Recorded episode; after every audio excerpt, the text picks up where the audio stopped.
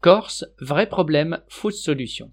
Mardi 22 mars, en Corse, des lycées étaient à nouveau bloqués et l'indignation était générale après le décès d'Ivan Colonna, survenu la veille à l'hôpital nord de Marseille, où il était dans le coma depuis qu'un co-détenu à la prison d'Arles l'avait agressé. Ivan Colonna avait été condamné à perpétuité pour l'assassinat du préfet Claude Erignac en février 1998, assassinat jamais revendiqué.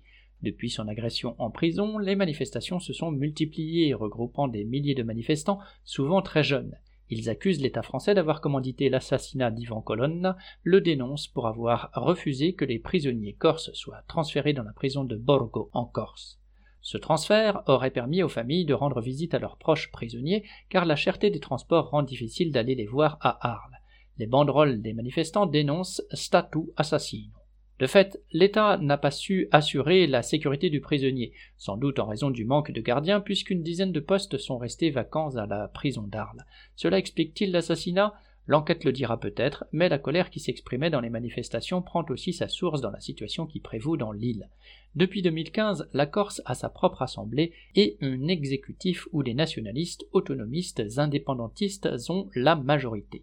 Cela n'a rien changé pour la population pauvre, les prix restent au plus haut, l'hôpital n'a pas embauché, le travail au noir dans les grandes exploitations de la plaine où les ouvriers agricoles immigrés sont surexploités se poursuit sans entrave.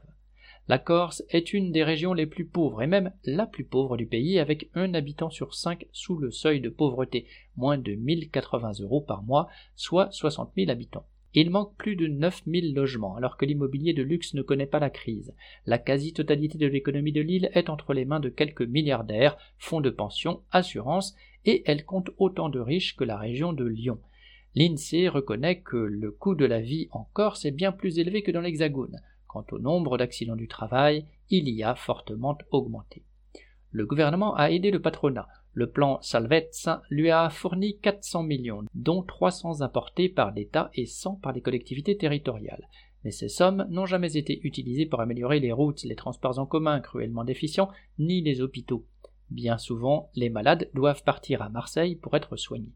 Ceux qui s'affirment comme les porte-paroles de la colère des manifestants n'ont d'autres revendications que plus d'autonomie, autrement dit, plus de moyens pour les notables et les patrons locaux. C'est sur ce terrain que l'État leur répond, puisque Gérald Darmanin a passé trois jours en Corse pour en parler avec le président du conseil exécutif, Gilles Simeone. Il s'est dit prêt à envisager une évolution de la situation statutaire de l'île, voire à lui accorder l'autonomie, Darmanin posant l'arrêt des entre guillemets violences comme condition de l'ouverture des discussions. Ce genre de promesse est le moyen classique de gagner du temps sans rien répondre, car la vraie violence est sociale. La Corse est médaille d'or de la pauvreté, fin de citation, a un journal corse. La cause de cette pauvreté n'est pas le pouvoir plus ou moins important des politiciens locaux, mais le patronat, corse et hexagonal, et sa soif inextinguible de profit. Correspondant lutte ouvrière.